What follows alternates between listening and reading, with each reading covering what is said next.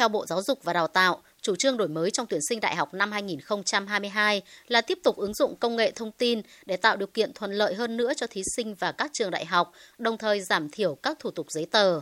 Cụ thể, các điều chỉnh cơ bản như chuyển hoàn toàn việc đăng ký xét tuyển sang hình thức trực tuyến trên cổng thông tin của Bộ hoặc cổng dịch vụ công quốc gia thay vì kết hợp trực tiếp và trực tuyến như năm 2021.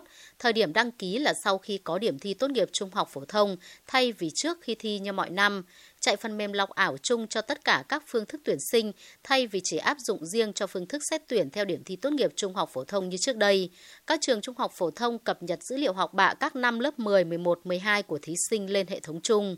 Những dự kiến điều chỉnh này đã nhận được sự đồng thuận từ nhiều trường đại học bởi sẽ giảm bớt các thủ tục giấy tờ cho thí sinh và thuận lợi cho các trường khi xét tuyển.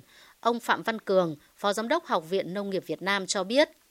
Việc mà Bộ Giáo dục Đào tạo sử dụng chung cái phần mềm để giúp cho thí sinh đăng ký chung, xét tuyển chung, rồi lọc ảo chung rất là cần thiết cho cả thí sinh để chọn được đúng nguyện vọng học của các em cũng như là giúp cho cơ sở đào tạo giảm tải trong cái chuyện lọc ảo của quy định.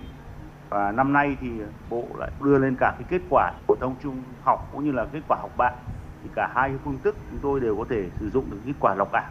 Thì như vậy là rất là hữu ích cho các trường, đặc biệt trong cái dịch bệnh hiện nay bày tỏ cơ bản đồng ý với phương hướng điều chỉnh trong tuyển sinh năm 2022 của Bộ Giáo dục và Đào tạo.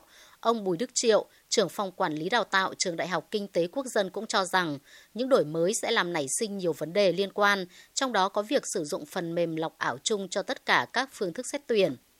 Các trường ờ, có các phương thức riêng thì tôi vẫn rất băn khoăn ở cái chỗ là chúng ta sẽ lọc ảo chung như thế nào. Bởi vì là xét tuyển là khá đa dạng, đa nguyện vọng mà còn đa đối tượng. Bây giờ như vậy thì các em nó chỉ còn được một lần đặt nguyện vọng và một lần được uh, lựa chọn. Ví dụ trước đây các em nó đỗ ba bốn trường thì bây giờ mình chọn trường nào? Thế bây giờ thì nếu mà là ảo chung thì các em nó chỉ đỗ một trường thôi thế thuận cho các trường lắm. Thì các trường không đỡ phải ảo đi. Thế nhưng mà cái quyền chọn của thí sinh ấy thì cũng đấy cũng là một cái mà chúng tôi cũng băn khoăn. Một số ý kiến cũng cho rằng dù Bộ Giáo dục và Đào tạo chỉ thay đổi về mặt kỹ thuật, nhưng cũng sẽ tác động rất lớn tới thí sinh và các trường. Vì vậy, việc công bố sớm quy chế tuyển sinh năm 2022 cũng giúp các trường có thể tư vấn tốt nhất cho thí sinh khi đăng ký xét tuyển.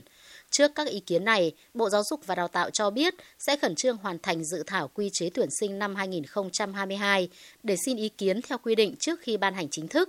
Khi xây dựng dự thảo, Bộ sẽ tôn trọng tối đa quyền tự chủ của các trường trong tuyển sinh và quyền lựa chọn của thí sinh, hướng tới tạo thuận lợi nhất cho cả các trường và thí sinh khi xét tuyển.